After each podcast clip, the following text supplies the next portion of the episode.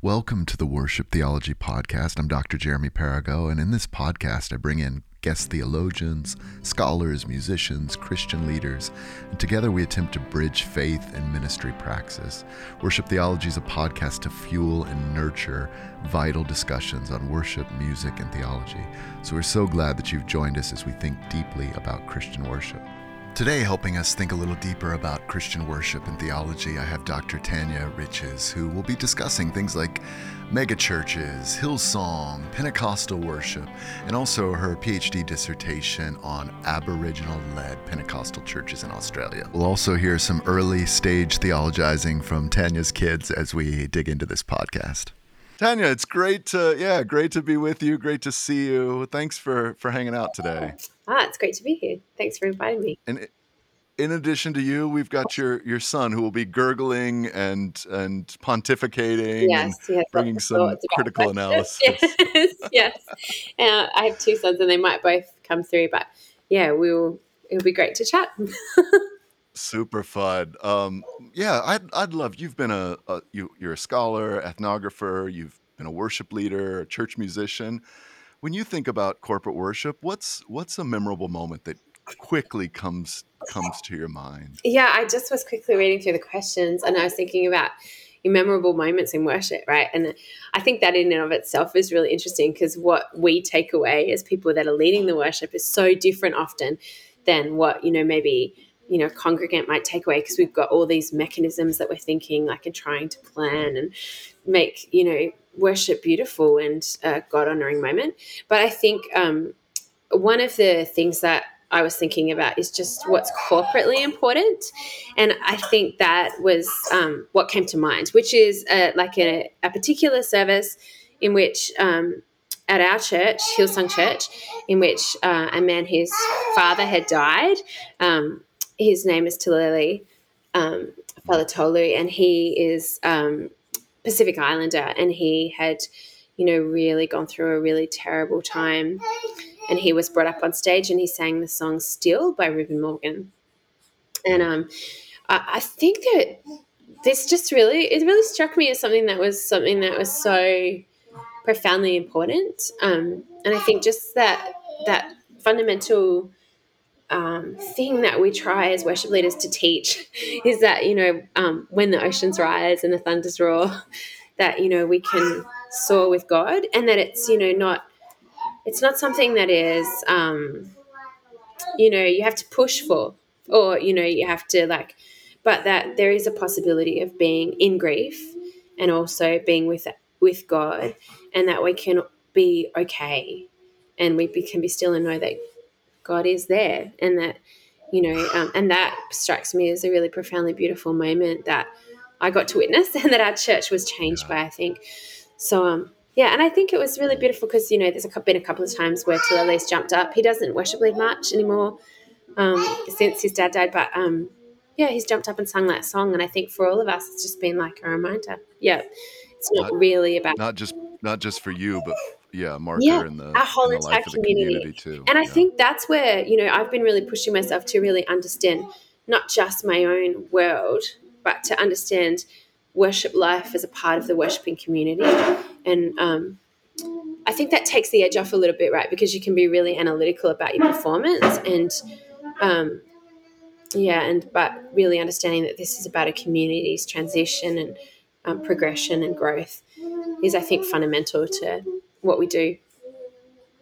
Yeah. Oh, that's so profound. Maybe we'll get back into that. But also, as we just kind of get to know you, for listeners, for students of mine, you've been involved as a songwriter, a worship leader, but then also studying theology and ethnography. What? Often that doesn't happen when you think of the words. You don't think often. Again, I do, but maybe broadly, people don't think, oh, Pentecostals, right. Great theology, Hillsong, PhD in ethnography and theology from Fuller. That's a bit often of what we don't. Yeah. Why do you think maybe that's been so divided, particularly in the free church tradition, between academic theology and particularly things around worship and leading and church leadership? Yeah.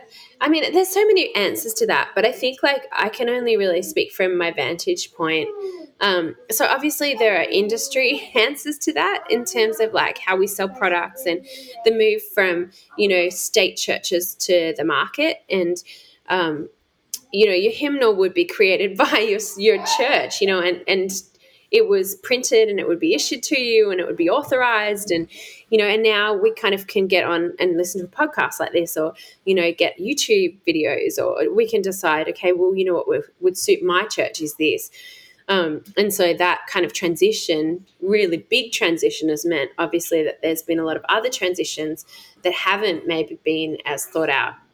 And I don't think it's intentional that there's a divide between theology and worship practice. There's, I don't think anyone wants there to be a divide, but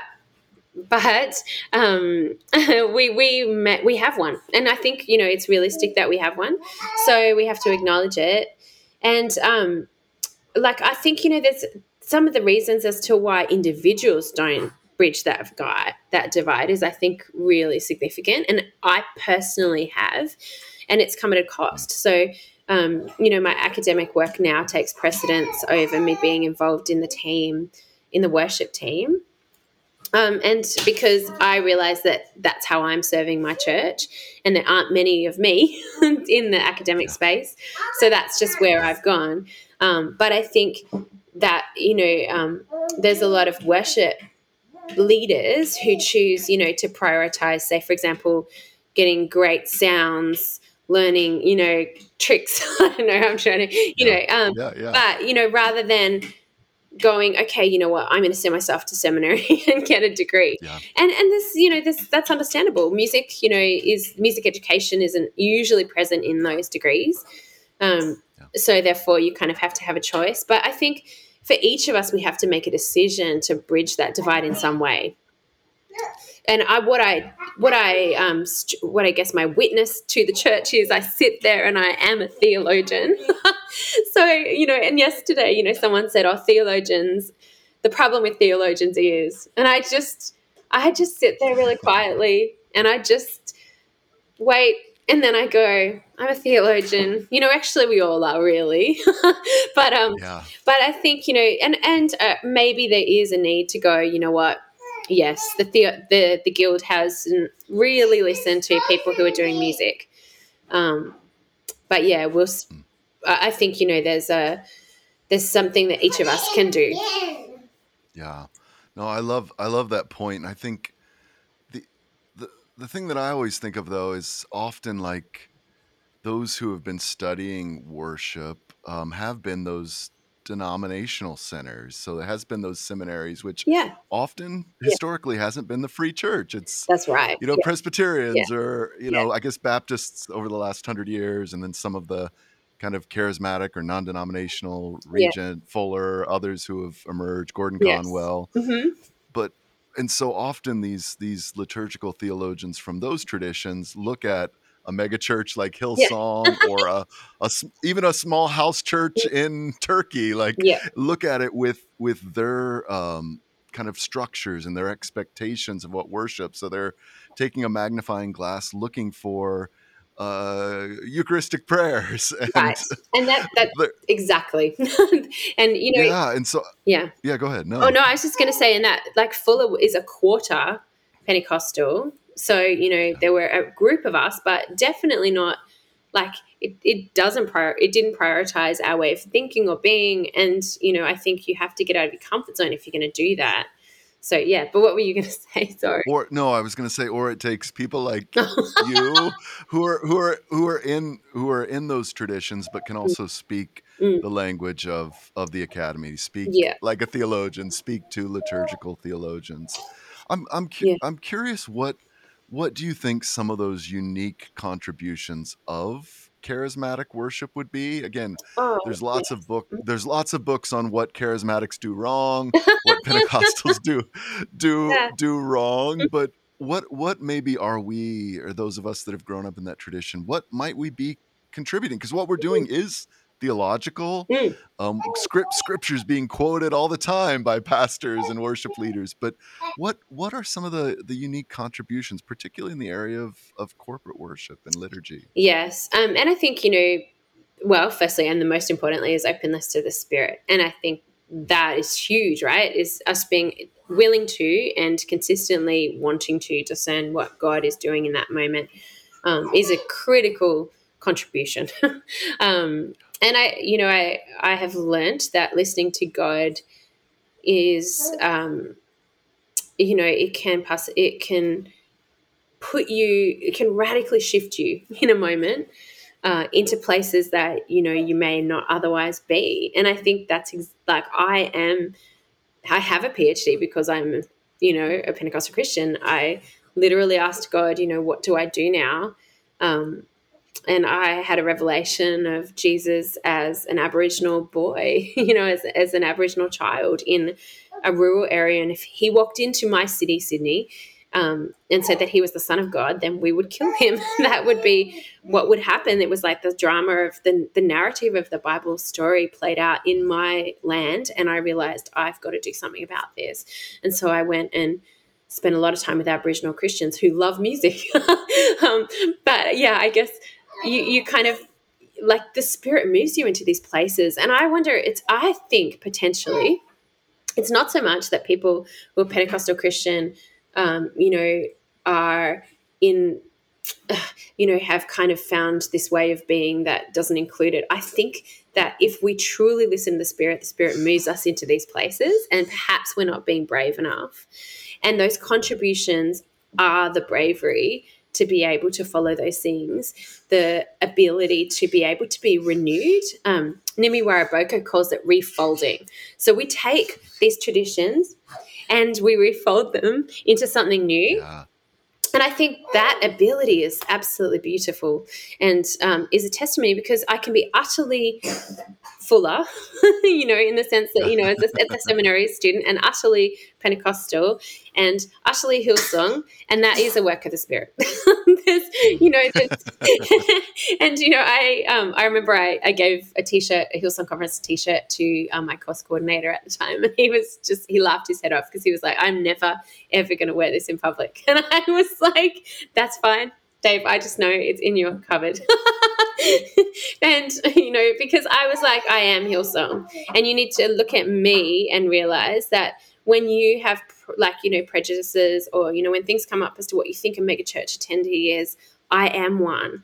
I know there's lots of things that can be said about megachurches at the moment, but that personing, I guess our movement is a part of the work of the Spirit as well. It's about saying, look, this is who I am, and I'm witnessing to Jesus and in your community.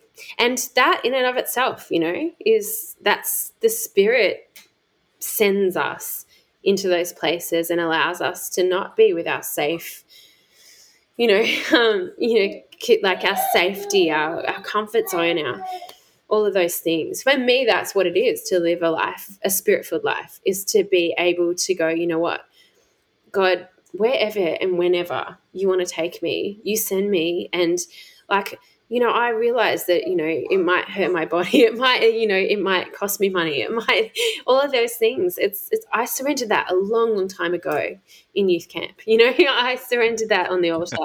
I don't have rights to that anymore. I would like to not, be in pain and not have to do a PhD.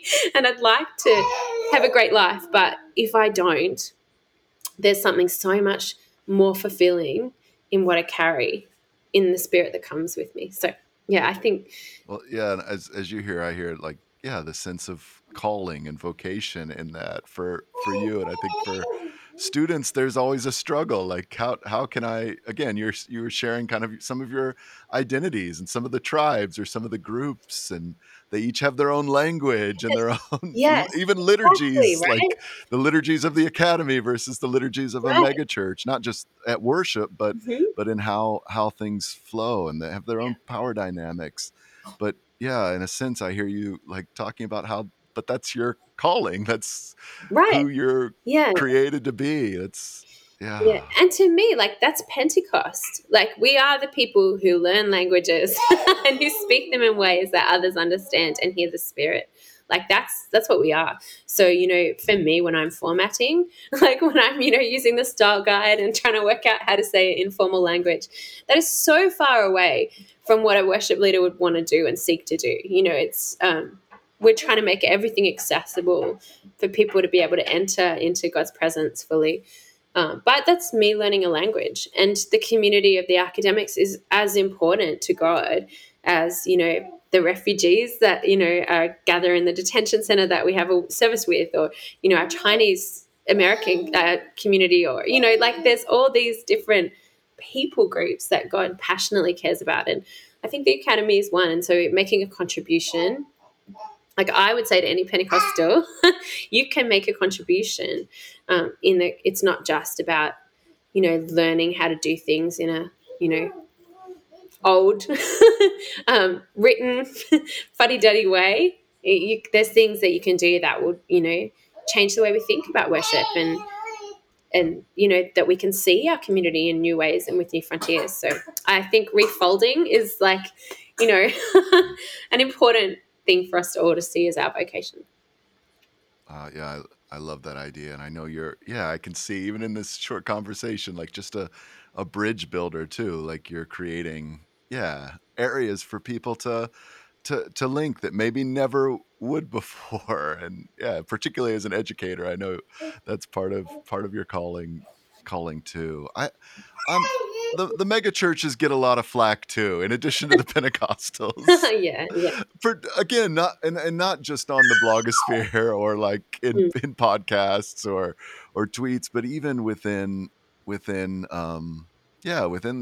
academic discourse. I could think of sure. even people as hospitable as John Whitfield talking about the bane of the North American church. And I think although you're not in North America, he may have been expanding the bane towards you too. And even I talked earlier this week with Dr. Simon Chan this morning, actually. Liturgical theologian. I don't know if you've connected with him, but so much I really appreciate about his desire to bring renewal to the church, and even after that conversation. But as I was preparing for that interview and thinking, I'm going to talk to Tanya later today, like he writes, when modern evangelical charismatic churches arbitrarily construct their worship to cater to human needs and whims, they're doing primary theology, but it's a false theology.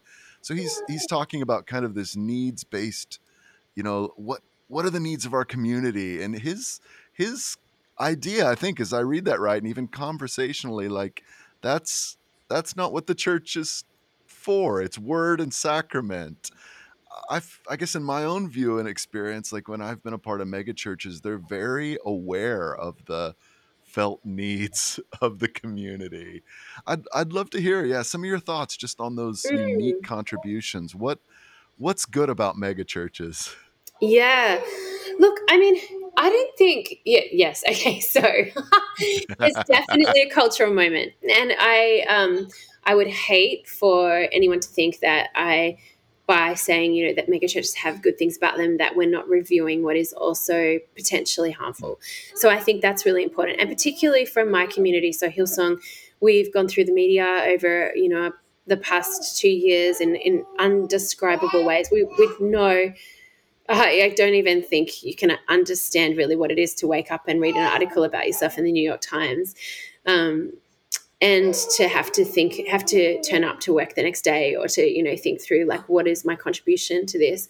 So, you know, we've gone through a transition of senior pastor as well. And we are very serious about getting healthy is what we, you know, Pastor Phil Dooley is really emphasizing health, not size. And I think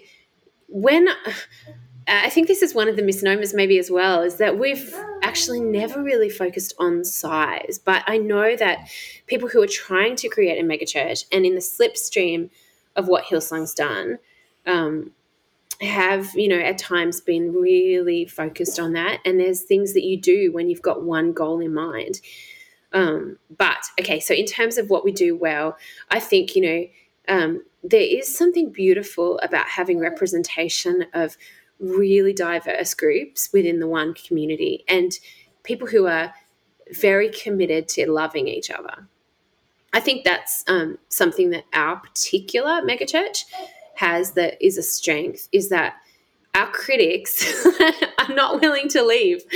So they desire for us to get better and they desire for Hillsong to reform consistently because there's a love that, you know, is in the church and it's very hard to leave that. And, you know, and you talk to people who are deconstructing and, you know, they say it's very little outside the church that offers that kind of a love. So I think, you know, anything that is positive can also be misconstrued and used negatively, right? So I think like in some ways the greatest critiques are the greatest strengths. There is a way to be a community who deeply, deeply share life together in a megachurch and who are able to better each other and to help each other see each other's flaws. And I think about, you know, sometimes I dream, like imagine if I could just go to the local the local Anglican church, as we call them, down the road and sit there and have 10 families who are pretty much, in many cases here who don't necessarily encroach on each other's lives in the way that we do. It's very, very hard when you have that kind of critical mass to, you know, not have to take everybody else into account. So I think that it can be a strength. And so that means, of course, that, you know, yeah, we do stuff in the community and it doesn't get shouted from the rooftops. We're terrible at comms. But, you know, I found out on Tuesday night that we donated $500,000 to the Ukraine crisis and to the Ukraine people. We've lobbied the Australian government to try and allow our Ukrainian church to resettle with us. And that's not the only time that we've lobbied the government and refugee issues, but this one seemed to be really important to be said from the platform. And so I learned it, you know, and I'm like, there's things going on all the time in a megachurch that, you know, you possibly wouldn't have the resources to do in another context. And, there's lots of pros. And I think, you know, we need to probably learn how to say that, you know, look, this is what I love about my mega church. And there's also things that I dislike. And it's not, you know, it's not about marketing it. Like I'm not marketing it, you know, it's about saying this is my spiritual life and my reality. I have a church. My mum and dad attend it. You know, I've gone for, you know, 35 years and there's things that I treasure about the way that it assists me in connecting with God. Yeah. I'm curious, like the first point you mentioned was about that kind of diversity and often Hillsong congregations are in cosmopolitan locations. Yes. We went often in London and New York and, you know, Sydney and places like that. I think it is my experience was one of those beautiful places where you saw every tribe tongue, you know, kind of the picture of the end of the age, just a glimpse, an appetizer maybe of a community that's expressing that. I think though the church has advertised that well. I think they've advertised the global diverse side quite well. I think our mutual friend Tom Wagner, our workers, his look through the branding lens. Like, I think there's some upsides and downsides of his approach, but I think the ability to shift towards a global church, a global movement, seems intentional. And it seems also very Pentecostal. Yeah. Like it seems very like Acts 2. Like totally. What God's doing here, let's take it to the ends of the earth. Yeah, right. I mean, yeah, and that in my MPhil as well. You know, I looked at that, and particularly Hillsong United, and just the shift that Darlene Czech, our worship pastor at the time, made to engaging the world. Going, we can make great music that hits the charts.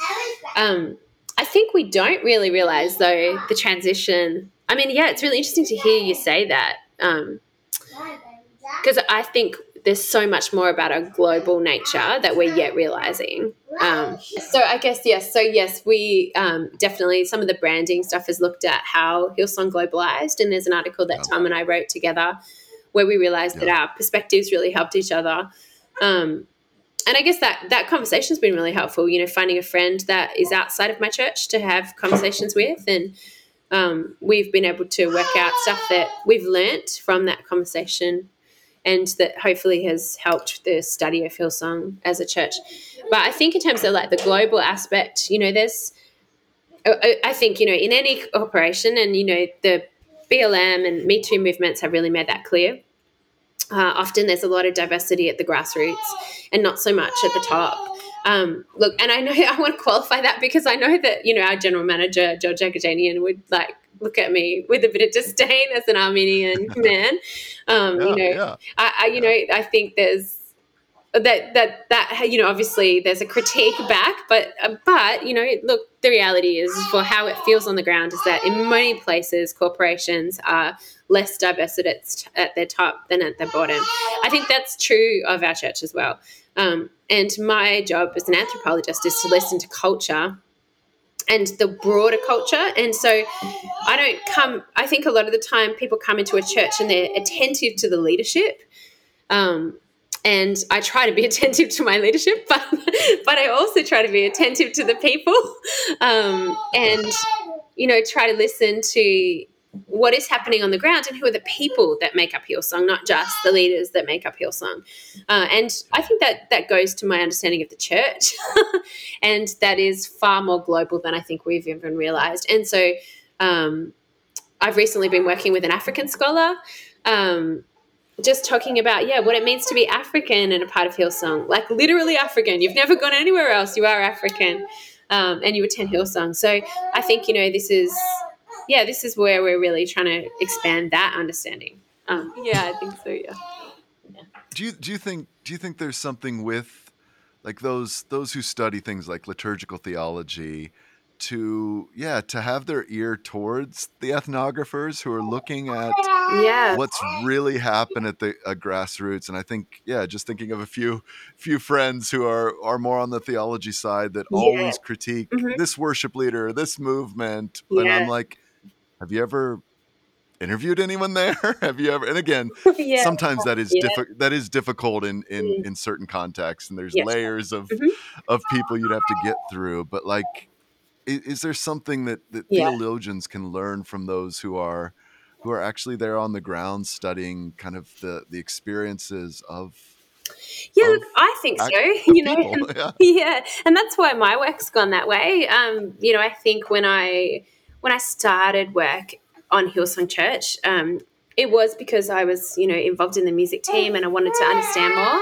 And exactly that. Theologians had come to events and they'd told me that we had bad theology.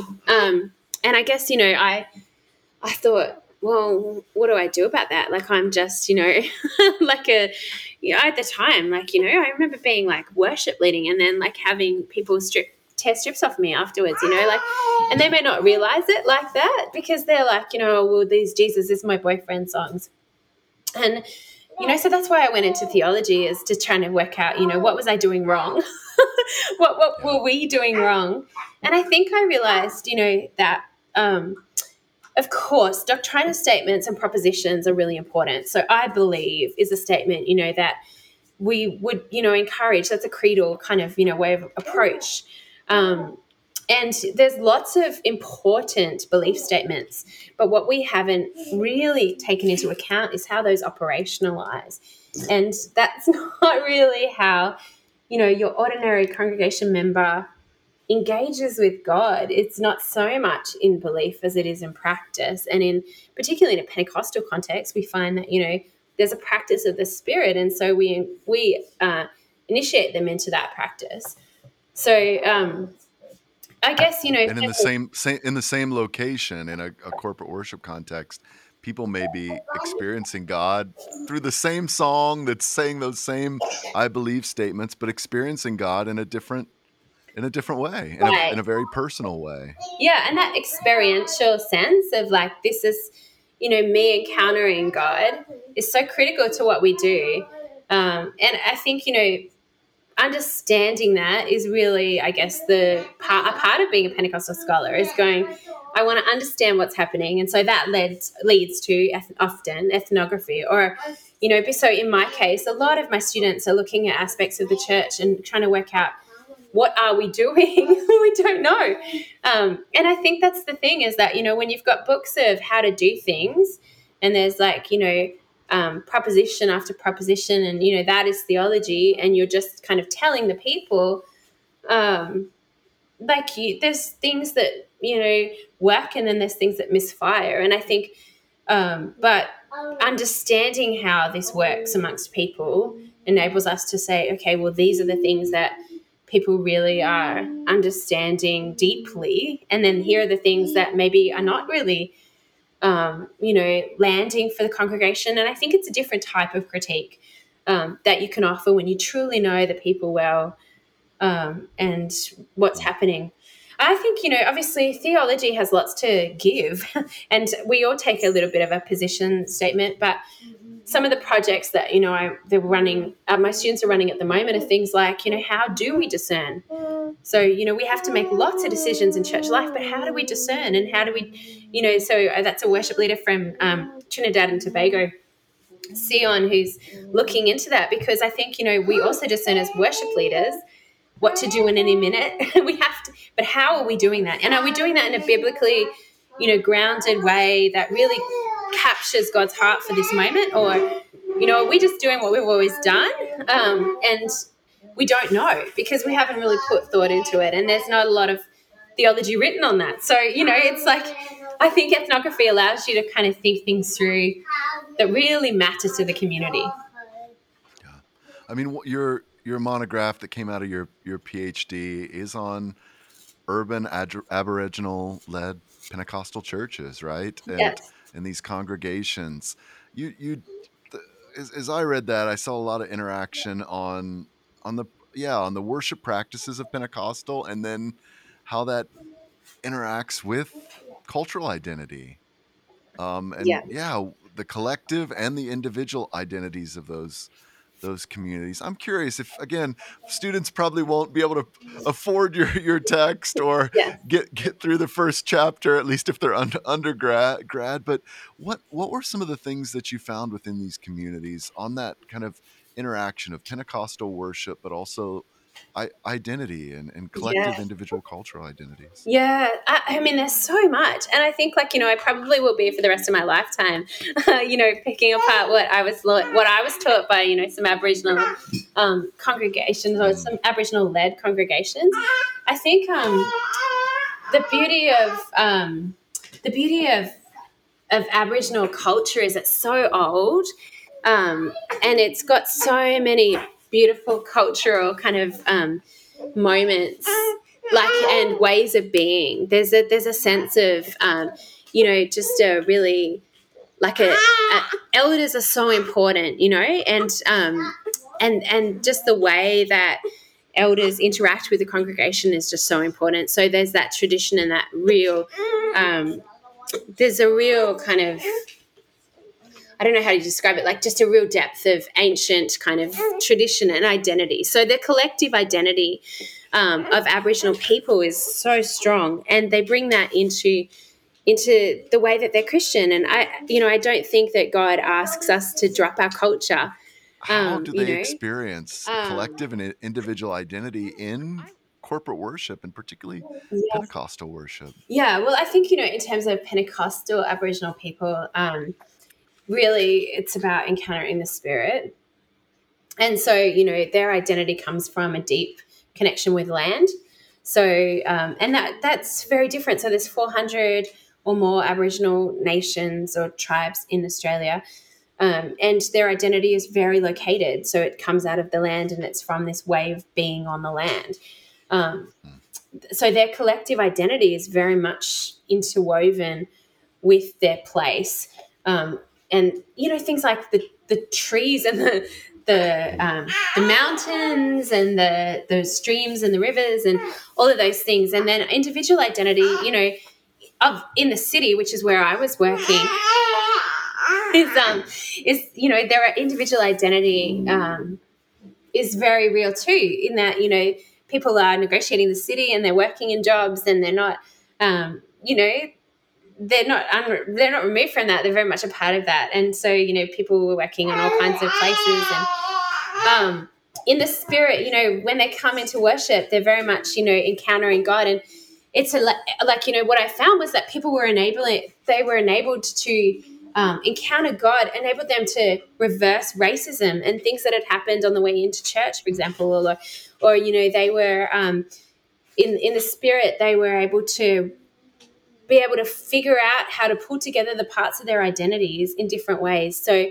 they were understanding what it was to be fully Aboriginal and fully Christian, and God was making that more present to them. So it was decisions like, you know, should I go to this event, you know, with the elders, knowing that there'll be a smoking ceremony, and God would tell them, yes, you go. Or, you know, they would say, like, should I be doing this? And it'd be no, you know, and just that everyday negotiation with the spirit. It all happened in worship. And the parts of their collective identity that were being renewed together was so powerful. You know, there were lots of moments where, like, things were happening, governments, where our government was intervening during my, you know, there was a terrible a massacre that occurred, you know, in one of the cities that I was studying. But together the community were able to come into worship and to work out of how, what is happening here, and how can we be with God and move forward in this moment. So yeah, I think hopefully that answers a little bit of it. Yeah. Is there something specific about Pentecostal worship practices that you think facilitate this? I mean, that's some of your concluding statements. Were that Pentecostal worship practices. This is you, Tanya. It's very, very profound. No, facilitate the active reimagination of aspects of the worshiper's life. Yeah, definitely. Is that really the creation of space for spirit encounter, a corporate space to meet with God together? Is that? Yeah. I think so, right? I mean, I would say, yeah, when a community comes together to meet with God together, you know, and allows God to re-narrate the story and to show perspective. So, you know, there were moments where people were struggling. Why would the government allow this? Or, you know, why would this happen? Or, you know, and then they were able to hear from God and to, you know, hear God say, you were never unloved. You were never out of my sight. This wasn't, you know, this is evil. This is, you know, this was not meant to occur. And, you know, you are my beloved child. Those moments, you know, allowed the community to re-narrate such horrific events, you know, such as the stolen generation, in which, like, you know, essentially families were, like, it was kind of a genocide, an attempt to whiten the community. Children that were lighter in color were taken away and put with white families in order to be raised as white people. And, you know, the families experienced trauma, not just at that level, but every generation after, like, because you lose the skills of what it is to be a mother, or you lose the skills of what it is to engage with your family. And they, you know, they would hear the Spirit say, this was not my intent. I never intended to break up your family. Like, this was not of God. Even though potentially it was done by the church in some cases, you know. So that, I think, was a definitive answer to them. You know, there was a sense of, like, reassurance, like, this is the truth. God did not want to annihilate our culture. And I think, you know, that happens in worship. And I do think that Pentecostal worship is that sense of walking into the room, being open for God to say something profoundly important. And well, I think, yeah, as you're saying that, I'm picturing so many services where this, yeah, in those contexts where God speaks, but not just to the person with the microphone or the person that's trained or the person that's playing a keyboard, which in some context, and of course, Pentecostals can be very personality driven and stage driven and production driven,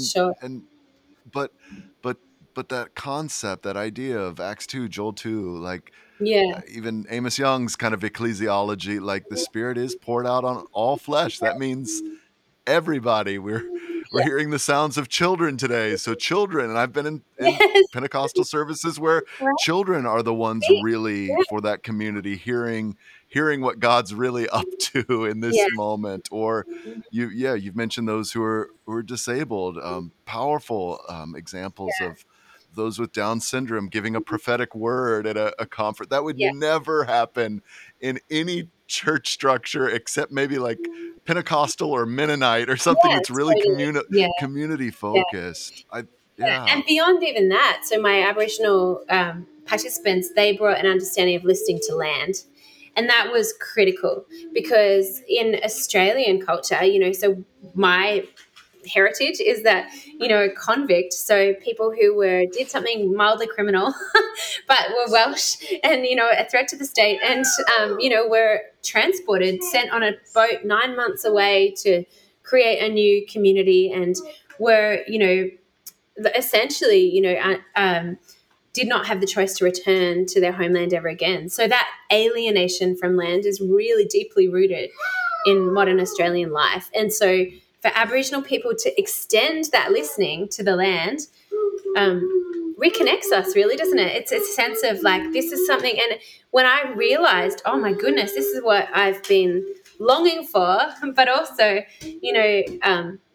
very complicit in the damage of, I think I realised, gosh, we really have our work cut out of us, ahead of us, to be able to redress what's happened to our environment and to be in ways that can be truly representative of Jesus and his message, do you love jingle bells happening in the background? It's jingle bells, come on. Hey, I don't know if that's public domain. We'll have to see if that gets kicked up. Sing Amazing Grace, please. No.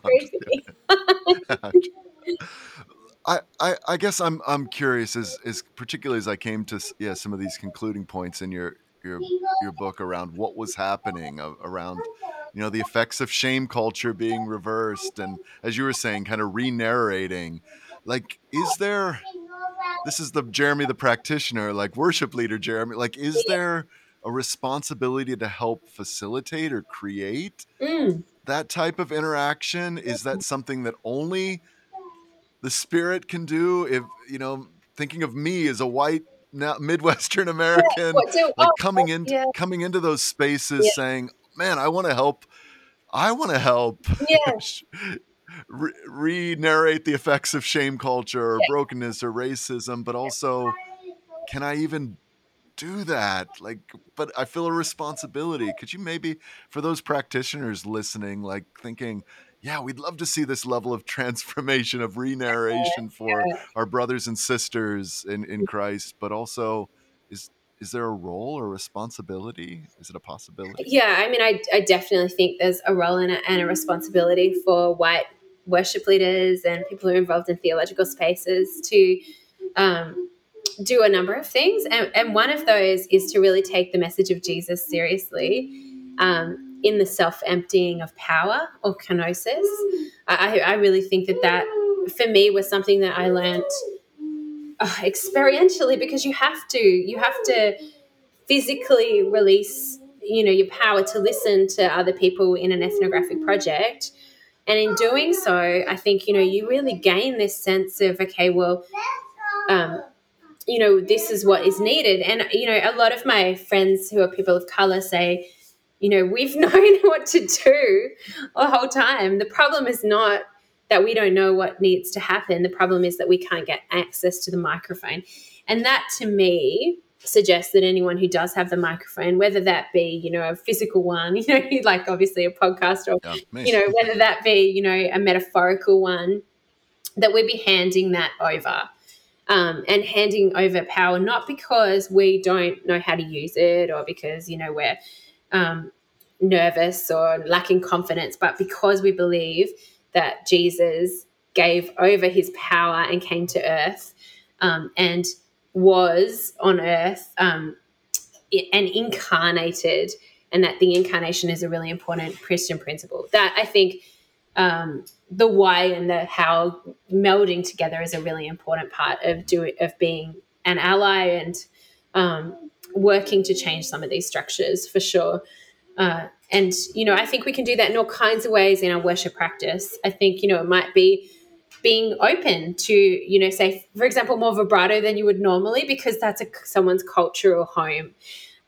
It might be, you know, being a little bit more open to doing things a little bit differently, not just what, you know, is hipster white culture and that makes us feel like we're, and I think we have to be really careful, right? And I'm only speaking out of my own culture and my own way of being.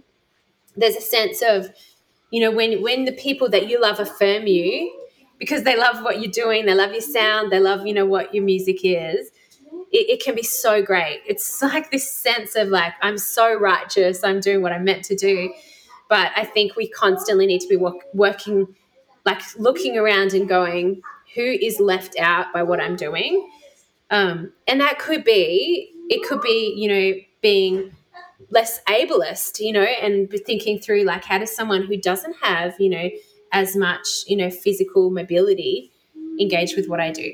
It could be, you know, thinking through cultural, you know, the range of cultural emotions or, you know, sounds or those kinds of things.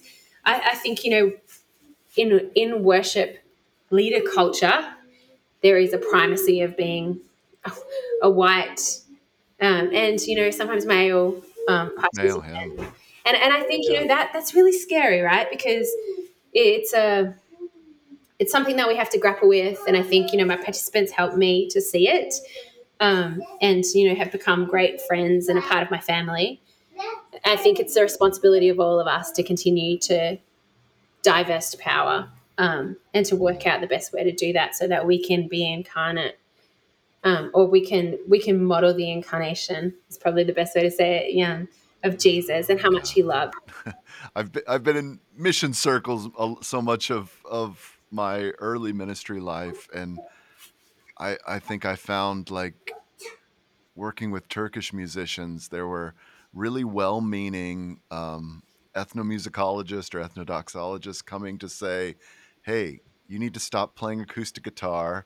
Stop playing translations of Hillsong and play the saws." And it was a sense of kind of missions in the post-colonial, but they were like they wanted to highlight the indigenous Turkish music and things like that. And again, it was well-meaning. My Turkish friends were like, you know, sat with them, listened, encouraged them.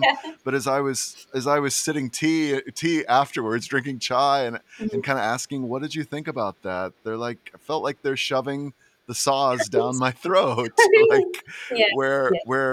You know, we're in Istanbul. We sing, you know, for hundreds of years. We've had tango and jazz and like rock, and it's not just rock. It's Anadolu rock. It's Turkish, and I think these situations are kind of messy, right? Absolutely. And I appreciate again one of the things that I appreciate about the tradition I've grown up in, and that Pentecostal tradition is Pentecostals, for the most part, are okay with that messiness. There's actually an expectation that there's going to be noise on a podcast, or there's going to be... You will be able to listen and hear something if you're willing. Yeah. And the Spirit will still be poured out. Yeah. Oh, I've appreciated, oh man, so much of what you've shared and highlighted. Is there anything for those particularly that are on the church music side or leaders of worship, just an encouragement you might have for them who are in the trenches of daily life and ministry? Yeah, I mean, so I just was thinking the words, be bold, be unafraid, just came to mind. You know, I think the way that, you know, we can cross those divides is really with that kind of boldness that comes in the Spirit. And like you said, you know, fusions and ways of being, there's so many different ways to refold this. It doesn't have to be the way that, you know, you look at and go, oh gosh, that's, you know, that's not going to work for us. I think, you know, you can kind of listen. Ethnomusicologists definitely have something to share. You know, there's something that megachurches bring. There's ways to walk between all these pieces and to figure out, you know, how to be. And I think that that just requires boldness. And I'd really encourage, you know, just that sense of, you know, courage, going through the Bible maybe and just going through, like, you know, where is it that God asked people to be bold? And I can think of so many, you know, I can think of like angels that turned up and said, you know, do not fear. And in this particular age, post-COVID, you know, if that's a thing, you know, as society is trying to figure out where do we go, you know, after all these critical and necessary transitions of working it out, you know, where do women fit, where do people of colour fit, where do, like, you know, what are we doing? It's boldness is really an important key, I think. And, yeah, I just really encourage them to be who they're called to be.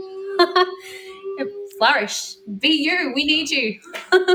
Amen. That's awesome. Hey, and we need, this is cheesy American, but we need you. Thank you for so much of your time, your energy. It's been a delight to sit with you and sit with your two boys, get to know them. Yes. This is my Thursday morning, and thank you all for being really kind about jingle bells and all kinds of random things happening in the background. Oh, you're awesome, Tanya. Thanks so much. Thanks for listening today, and a special thanks to the Calvin Institute of Christian Worship for their support of this podcast.